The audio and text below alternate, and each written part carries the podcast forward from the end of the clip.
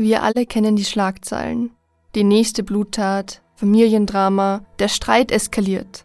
Hinter diesen Umschreibungen steckt oft ein Mann, der eine Frau getötet hat. Die Partnerin, die Ehefrau. Wenn es um Gewalt an Frauen geht, stehen auch Medien immer wieder im Fokus. Viel zu oft steht nämlich Sensationsgier im Vordergrund.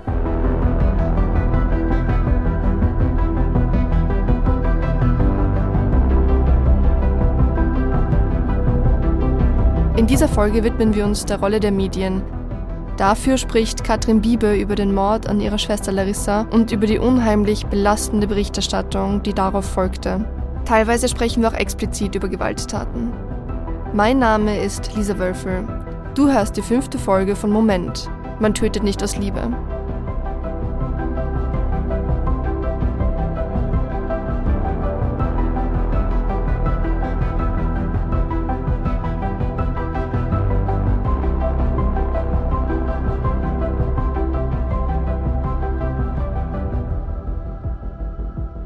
Katrin Bieber ist Autorin und Unternehmerin. Sie beschäftigt sich in der Arbeit viel mit Trauer und das hat auch mit ihrer Schwester Larissa zu tun, die Katrin 2013 verloren hat. Ja, ich bin die Kathi, Katrin Bieber, mein voller Name, aber ihr könnt mir alle gern Kathi nennen. Ich würde vorschlagen, dass wir einfach mal ein bisschen über deine Schwester sprechen und dich einfach bitten, ein bisschen was über Larissa zu erzählen. Was war sie für ein Mensch? Was hast du vielleicht auch für Erinnerungen an sie, die dir besonders im Herzen liegen und die du auch gerne teilen würdest? Ja, voll gern. Ähm, wo fange ich da am besten an? Äh, Larissa ist ja 21 Jahre alt worden, also mit 21 ist sie dann gestorben. Und sie war, ich finde, eine von den lebenslustigsten Menschen, die ich je kennengelernt habe. Ich habe ja nur zwei Schwestern und sie sagen genau das Gleiche. Also sie war wirklich der Mensch, der rumkommt von der Arbeit und noch immer super gelaunt war, jeden Tag fast. Gell? Also ich war selber immer erstaunt, wie geht das? sie hat da immer rumgeschrien, Carpe diem, Carpe diem, Latein hat sie gern mögen, so wie ich ja auch. Ich habe ja auch Latein studiert eine Zeit lang.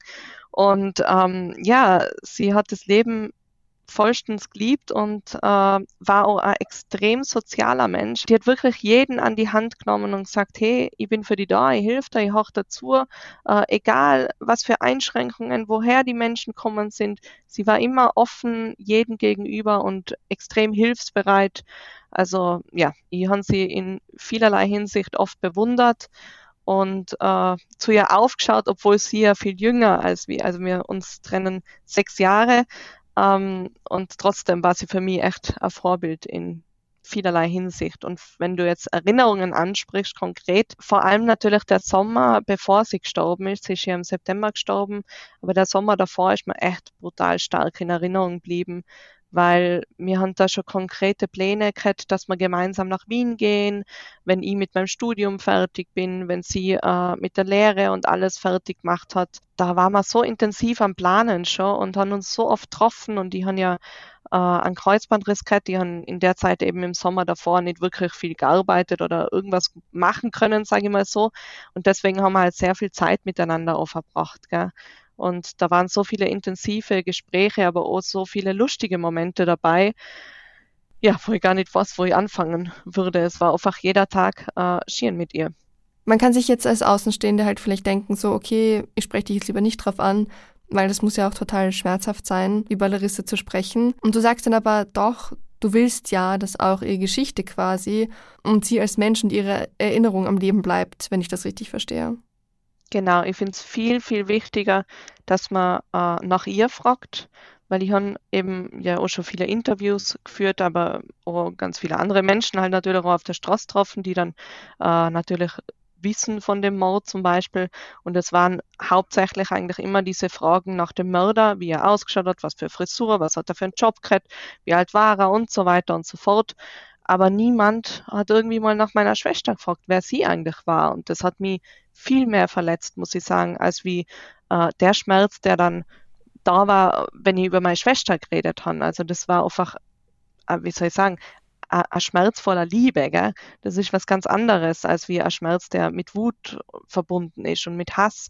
Ähm, ja, und deswegen bin ich ganz dankbar und glücklich, wenn dann doch immer wieder Interviewpartnerinnen da sitzen, äh, die nach ihr fragen. Und ich teile das ganz gern und ich würde so immer jedem raten, äh, generell zu Trauernden hinzugehen und nach diesem Menschen zu fragen, weil das hat da etwas Heilsames, auch wenn es natürlich wehtut, aber das ist ja okay und darf ja sein, sage ich mal. Katrin hat ein Buch über ihre Schwester geschrieben. Es heißt Larissas Vermächtnis. Darin schreibt sie, was passiert ist und wie sie selbst damit umgegangen ist.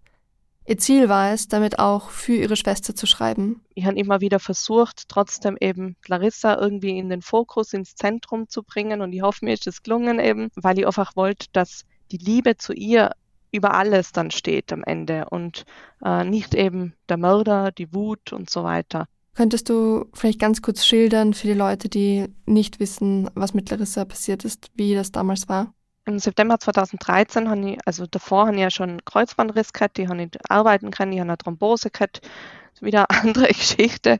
Und äh, im September 2013 habe ich dann eine Party veranstaltet, um eben meine Thrombosefreiheit, sagen wir mal, äh, zu feiern. Ich war endlich thrombosefrei und wieder gesund in der Hinsicht und haben gesagt, wir müssen da eine Party veranstalten, das Leben, die Gesundheit feiern. Und Larissa war da ebenfalls natürlich dabei mit ihrem Freund, den habe ich an dem Abend das erste Mal kennengelernt. Es waren viele andere Freunde noch da, ich habe so eine Hausparty veranstaltet und ähm, ja, und das war super ausgelassener, lustiger, toller Abend. Und zum Schluss raus sind wir dann noch in ein Pub gegangen gemeinsam und da ähm, haben sie dann kurz ein bisschen gestritten, also äh, ihr ja, Partner und sie. Und er war leicht eifersüchtig äh, wegen einem Freund von mir. Und ja, dann hat sie gesagt, sie geht mit ihm jetzt heim und sie wird drüber nochmal reden. Sie wird sich dann melden. Wir werden, also ich und sie werden am nächsten Tag nochmal drüber sprechen. Und am nächsten Tag war es aber so, dass er sich dann gemeldet hat bei mir und gesagt hat, äh, ob ich wüsste, wo Larissa sei. Also sie hätte die Wohnung verlassen und sei nicht mehr zurückkommen in die Wohnung. Vielleicht ist sie ja zu mir direkt gegangen. Ja, und dann äh, war für mich ja sofort klar, da muss etwas passiert sein, das kann ja nicht sein. Äh, wir sind uns so nah gestanden, wenn sie die Wohnung verlassen hätte, dann hätte sie sich definitiv gemeldet. Außer eben, es ist was passiert. Und dann waren circa zwei Wochen eben äh, Suche nach ihr halt. Äh, über die Medien haben uns Hilfe geholt, Radiosender etc., wo ganz viele Gruppen haben sich zusammengefunden, haben da wirklich auch ja, so Suchtrupps veranstaltet und äh, das ist dann echt Tag und Nacht so gegangen, dass man halt nach ihr gesucht hat. Und auch er war dabei eben, hat mit uns gesucht, gemeinsam. Und zwei Wochen später ist dann eben, ja, rauskommen, also durch einen Fehler von seiner Seite, Gott sei Dank, äh, dass er sie eben in besagter Nacht nach der Party eben erwürgt hat und anschließend dann noch im Inn, ich sage immer, entsorgt hat, ihren Körper und äh, um das halt dort zu verduschen natürlich und durch einen Pannendienst, den er gerufen hat, wo er eben ihren Körper zum Inn runterbringen hat müssen, ähm, ist das Ganze halt aufgeflogen, weil das in die Nummern in seinem Handy halt auftaucht ist. Und ähm, ja, so sind sie dann draufgekommen und da haben wir dann eben erfahren, was wirklich passiert ist. Ja, und dann ist das Ganze losgegangen, das Überleben, rein das Überleben erstmal und äh, eben diese Zeit bis zur Verhandlung, äh, die dann erst im Juni 2014 stattgefunden hat, auf den Tag genau neun Monate später. Die ersten Wochen lang hatte Katrin noch Hoffnung. Als dann rauskommt, dass ihr damaliger Freund Larissa getötet hat, bricht alles zusammen. Katrin ist in einer Schockstarre. Eigentlich braucht sie jetzt Ruhe, um die Sache verarbeiten zu können. Aber sie wird ständig mit dem Mord an ihrer Schwester konfrontiert. Man sitzt daheim und weint ja praktisch 24 Stunden, die ersten paar Monate zumindest, hat man das noch überhaupt nicht unter Kontrolle, diesen Tränenfluss zu steuern. Und ähm, dann kämpft man da. Also an manchen Tagen habe ich echt zwei, drei Stunden braucht, bis ich es irgendwie geschafft habe, dass sie endlich rausgehen kann, endlich mal in Richtung Uni oder so. Ja, studiert nur zu dem Zeitpunkt oder auf die Arbeit. Und dann schafft man das und ähm, ich habe wirklich versucht, jegliche Medien in die Richtung zu meiden. Also nicht selber jetzt hinzulaufen, die nächste Zeitung rauszuzupfen und zum Schauen, äh, ich habe echt versucht, nichts zum Lesen, aber durch die Medien wie Facebook zum Beispiel war ja da auch schon etwas größer und hat ja auch einiges gepostet.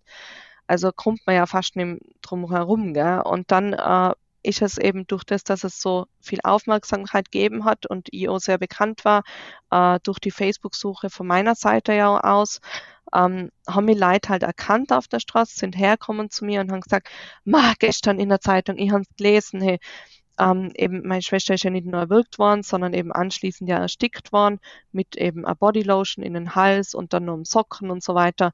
Äh, und da haben eben die Zeitungen wirklich jedes dieser Details immer wieder als Aufhänger für einen neuen Artikel halt genommen. Gell? Neues zum Fall Larissa ist halt irgendwie so immer da gestanden, ja, nicht nur erwürgt, sondern eben Bodylotion. Dann wieder ein neuer Artikel, die Socke und was weiß ich. Also solche Details halt immer wieder aufkommen.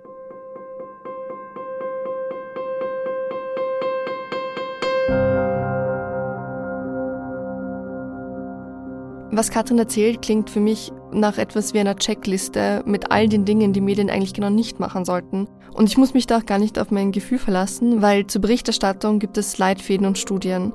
Es gibt zum Beispiel eine Studie aus dem Jahr 2020 von Media Affairs. Die Agentur hat die Berichterstattung zur Gewalt an Frauen analysiert und die häufigsten Fehler präsentiert. Und einer davon ist eben auch, aus Gewalt einen Krimi zu machen. Und das heißt eben auch, versuchen zu analysieren, wie dieser normale Typ zu diesem brutalen Mörder werden konnte, jedes Detail der Tat als neue, große, wichtige Erkenntnis zu verkaufen. Das ist voyeuristisch und für Angehörige ist das nur sehr schwer zu ertragen, wie Katrin beschreibt. Und wie gesagt, die Leute haben mich direkt darauf angesprochen. Gell? Also ich hätte es gar nicht selber gelesen, ich habe vieles nicht gewusst und habe es dann praktisch so mitten auf der Straße erfahren müssen und haben aber eh schon drei Stunden davor kämpfen müssen, dass ich überhaupt auf die Straße rausgehen kann. Und es fühlt sich an, ganz ehrlich, wieder genau wie an dem Tag, wo ich halt die Nachricht übermittelt gekriegt habe. Du bist dann sofort zurückkatapultiert, alles schnürt sich zu. Mir ist schon sehr oft ähm, kotzübel in dem Moment geworden. Also ich habe echt oft mit dem Erbrechen kämpfen müssen, beziehungsweise der Hur mir auch oft ähm, mir übergeben müssen. Und äh, ja, da finde ich einfach, die Medien haben da eine Verantwortung und äh, ja, sie sind teilweise auch verantwortlich dafür. Gell? Ähm, und die haben einfach überhaupt nicht diesen Sinn verstanden, warum eben die ganze Zeit so detailgenau in jedem neuen Artikel berichtet werden hat müssen.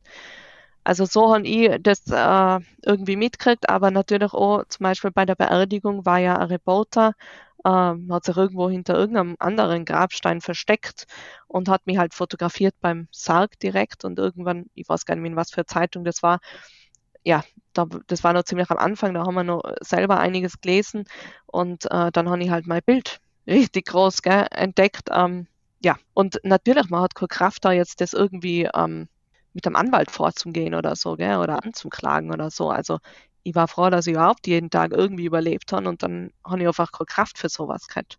Aber es sind nur andere Interviews, ganz ehrlich, äh, entstanden. Zum Beispiel von meiner Mama ist scheinbar in irgendeiner Zeitung ein Interview drin gewesen, äh, das sie gar nie gegeben hat. Also wo sich irgendwie was zusammenzupft hat. Das, da, ist, boah, da ist meine Mama echt ausgerastet an dem Tag, das war sie noch. Also solche Sachen sind halt ja immer wieder passiert. Die ganze Mediengeschichte hat es das natürlich nicht viel besser gemacht, sage ich mal, und nicht leichter, um diesen Weg zu gehen. Ich habe vorher schon diese Studie erwähnt zur Berichterstattung über Gewalt an Frauen. Ein häufiger Fehler ist auch, dass Medien über Einzelfälle berichten, aber nicht über die größeren Zusammenhänge. In Larissas Fall war das genauso.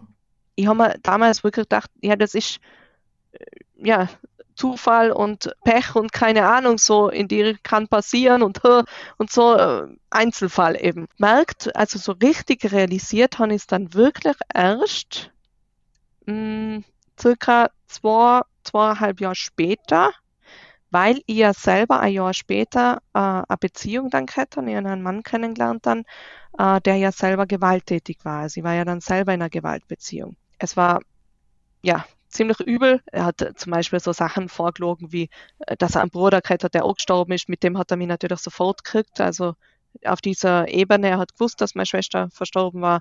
Und äh, ja, dieses, äh, wir verstehen uns, zwei Trauernde, die Geschwister verloren haben und so weiter. Und sobald ich aber, ich ja dann, bin nach Wien gezogen auch und habe dann auch bei ihm gewohnt, äh, Gott sei Dank eh nur zwei, drei Monate, aber sobald das passiert war, war ich praktisch wie in einem goldenen Käfig. Also ich hab, er hat halt alles vorgeschrieben in die Richtung, ich hab, wie essen, du, was ich esse, wann ich Zähne putzen gehe und so weiter. Also ich war komplette Marionette Und äh, es ist immer schlimmer geworden in der Hinsicht, wenn ich nicht das gemacht habe, also nicht gehorcht habe, äh, dann hat er auch angefangen, mir zu drohen in die Richtung, schon passierte das, was deiner Schwester passiert ist und so weiter. Oder ich sperre dich in einen Keller ein und so weiter. Also so in die Richtung. Und ich war ja so stark traumatisiert nur zu dem Zeitpunkt. Ich habe ja eine brutale Angst generell ja schon vor Männern gehabt. Gell? Das, also das habe ich ja heint nur teilweise. Ähm, und wenn da jemand, wenn du warst, deine Schwester ist so gestorben, und wenn ich jetzt nicht wirklich genau so tue, was er sagt, dann wird's mir gleich gehen. Gell? Also diese Angst, weil immer viele von außen sagen, ja, dann mach doch sofort Schluss und geh.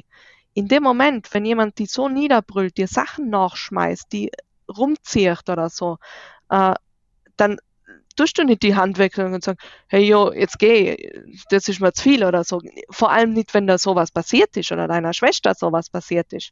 Ich habe die ganze Zeit nur den Gedanken gehabt, funktionier jetzt so, wie er will, schon bist du tot. Das war mein einziger Gedanke, gell, die ganze Zeit. Und dann, ähm, ja, bin ich eben geflohen praktisch über Nacht äh, zu Freunden, eben die unabhängig zu ihm waren und äh, bin da dann untergekommen, bin dann zur Polizei gegangen, äh, Therapeutin war eben an meiner Seite und so weiter. Also das ist dann alles in die Gänge gekommen und es war auch dann Thema, ob wir eben Anzeige erstatten so, aber ich war am Ende, ich habe kaum noch stehen können zu dem, also das war richtig, da war ohne von meinen tiefsten Zeiten und ähm, da habe ich einfach gar keine Kraft mehr gehabt, nochmal eine Verhandlung, nochmal sowas. Ich wollte einfach nie wieder den Menschen sehen, ich wollte weg. Und ähm, da eben ist mir das dann alles so bewusst worden, krass, das, das ist etwas, was scheinbar öfter passiert, weil ich habe dann mit vielen anderen anfangen drüber reden und so und immer wieder ist halt kommen, ja, ich habe auch schon so einen Freund gehabt, ich habe auch schon so einen Freund, weil ich bin auch schon geflohen und so weiter. Also immer wieder sind mir halt so viele Frauen begegnet dann. Ich bin ein offener Mensch, ich erzähle da nur offen drüber, gell, und durch diese Offenheit kommen ja auch Menschen auf die zu und erzählen auch von ihren Erfahrungen. Und dann habe ich angefangen halt recherchieren und habe eben gesehen, wie viele äh, Femizide es gibt und äh, wie viel Gewalt an Frauen. Die haben dann natürlich auch viel mit Frauenhäusern in Kontakt aufgenommen, mit diesen äh, Stellen, wo man sich hinwenden kann, mit denen geredet. Und da habe ich praktisch das eben, ja, ist mir so bewusst worden und habe dann natürlich auch ganz anders den Mord an meiner Schwester betrachtet. Die haben dann gemerkt, ja krass, er war ja auch ein Mann, der eben gesagt hat, äh, oder wo es aus einem Frauenhass heraus passiert ist. Er hat ja gesagt, es hätte jede Frau sein können. Er hat Frauen einfach gehasst und er wollte sie besitzen und weil er sie nicht besitzen hat können oder nicht sicher war, dass sie wirklich nur ihm gehört, ähm, ja, hat sie dafür sterben müssen, so ungefähr. Und ich habe mir gedacht, das kann nicht sein, da, da muss was passieren. Das kann, es darf nicht nochmal noch eine Larissa geben. Das kann so nicht weitergehen. Da hat es dann noch angefangen, dass sie mir halt mehr dafür einsetzt, dass sie drüber schreibt, dass sie offen drüber redet eben. Ähm, ja, wie machst du das heute, wenn du solche Schlagzeilen liest oder wenn du eben auf der Website von einer Zeitung bist und du liest sechster Femizid des Jahres, das und das ist passiert? Also vermeidest du das komplett oder klickst du dann schon auch drauf? Ich äh, lies regelmäßig äh, genau jetzt in die Richtung, weil ich halt auch äh, viel in der Arbeit jetzt zu tun habe damit. Wo ich jetzt schwanger war, muss ich ehrlich sagen, habe ich viel gemieden, weil es mir eben selber oft nicht gut gegangen ist und so. Also das mache ich schon, dass ich jetzt nicht da, mich da selber rein hau und dann geht's mir mega schlecht oder so. Das mache ich nur, wenn es mir wirklich gut geht, dann lese ich auch solche Dinge. Und äh, ja, wie geht's mir damit? Also ich sitze da und das Erste, was ich natürlich denke, ist, wenn ich das so sagen darf, scheiße, was müssen die jetzt als Angehörige wieder für einen Weg gehen? Äh, und dann halt denke ich mir wieder so, es kann es doch nicht sein, dass sich einfach, dass sich nichts ändert, dass wieder so ein Fall aufkommt. Und gerade die meisten der Fälle sind ja äh, Jetzt nicht wie bei meiner Schwester, da war es ja, die haben sich noch nicht so lang kannt, gell? Äh, viele der Fälle sind ja eben mit Vorgeschichten auch verbunden, gell? Also, und ja, wie gesagt, die versucht da trotzdem dann immer eine Grenze zum Ziehen und zum sagen, okay, nicht zu viel reinsteigern, weil das tut mir ja auch nicht gut eben. Also da muss ich natürlich auch immer vorsichtig sein, aber ja, es macht natürlich was mit mir. Der Verein der autonomen Frauenhäuser Österreichs und der Presserat haben einen Leitfaden erstellt, wie Medien richtig berichten. Ein paar ganz kurze Punkte daraus. Ein differenziertes Bild vermitteln, nicht auf Klischees aufbauen. Die gesellschaftlichen Hintergründe zu Gewalt beleuchten. Zusammenhänge von tagesaktuellen Fällen herstellen zum großen Ganzen. Auch wenn immer noch viel zu tun ist, hat sich die Berichterstattung doch deutlich verbessert. Ich sehe selbst zum Beispiel, wie viel öfter auf die größeren Zusammenhänge hingewiesen wird. Was früher ein privater, tragischer Einzelfall war, wird heute von vielen Medien als Femizid benannt. Katrin sieht das ähnlich. Wenn wir zum Beispiel die Berichte hernehmen, damals, wo Larissa 2013 gestorben ist, hat es unter dem Zeitungsbericht unter Krumm Unzing irgendwas als Hinweis gegeben, äh, falls du selber von Gewalt betroffen bist und so weiter. Das hat es noch nicht in, de, in den ganzen Artikeln gegeben. Mittlerweile ist das ja eigentlich relativ häufig der Fall. Einmal in bestimmten Medien, die ich nicht konsumiere, kann ich jetzt nicht sagen, wie es da ist. Aber die, die ich konsumiere, auf jeden Fall, da ist immer wieder unten der große Hinweis darauf hin, eben, wo man sich hinwenden kann, egal ob Mann oder Frau. Also ob man Mann jetzt als Täter, sage ich mal, Hilfe braucht oder Frau als Opfer in der Hinsicht Femizide. Das finde ich ist schon mal eine Besserung. Und natürlich auch die sozialen Medien ähm, sind ja viel mehr, viel intensiver, haben eine viel größere Rolle gekriegt. Gell? Da, wenn man nur auf Instagram schaut, es gibt so viele Kanäle jetzt, die sich mit dem Thema beschäftigen, die da aufklären, die was posten drüber und viel mehr Menschen, die offener damit umgehen. Gell? Also auch äh, berühmtere Menschen, die eben äh, sagen, oh, durch diese ganze MeToo-Debatte und so weiter, dass da schon einiges in Gang kommen ist. Und wir Frauen, sagen wir mal, nicht mehr nur den Mund halten, sondern auch mal offen drüber sprechen. Gell?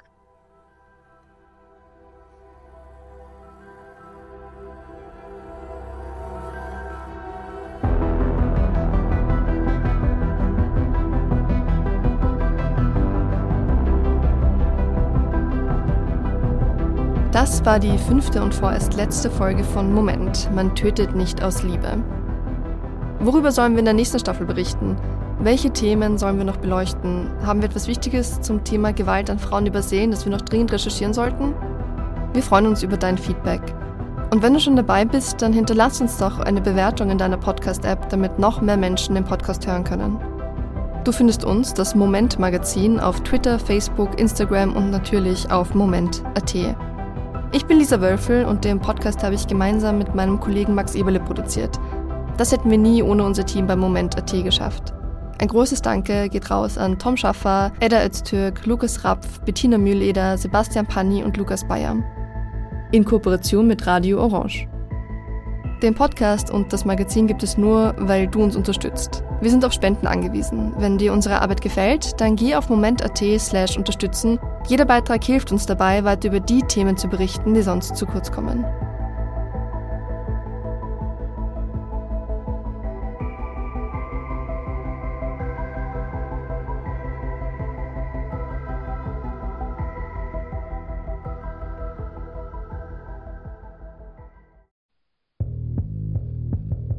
Falls ihr noch mehr Lust auf Podcast habt, haben wir hier noch einen Tipp für euch.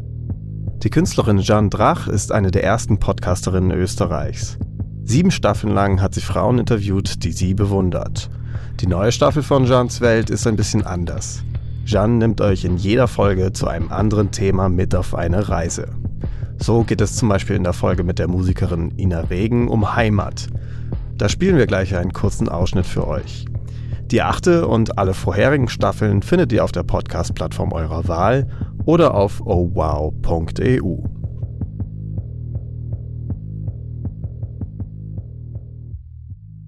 Das, was ich mit Heimat irgendwie verbinde, ist, dass, dass das oft ja so ein eingeschränkter Blick ist und auch so ein von anderen vorbesetzter Blick ist auf das Leben. Hat Heimat für Sie eine Flagge?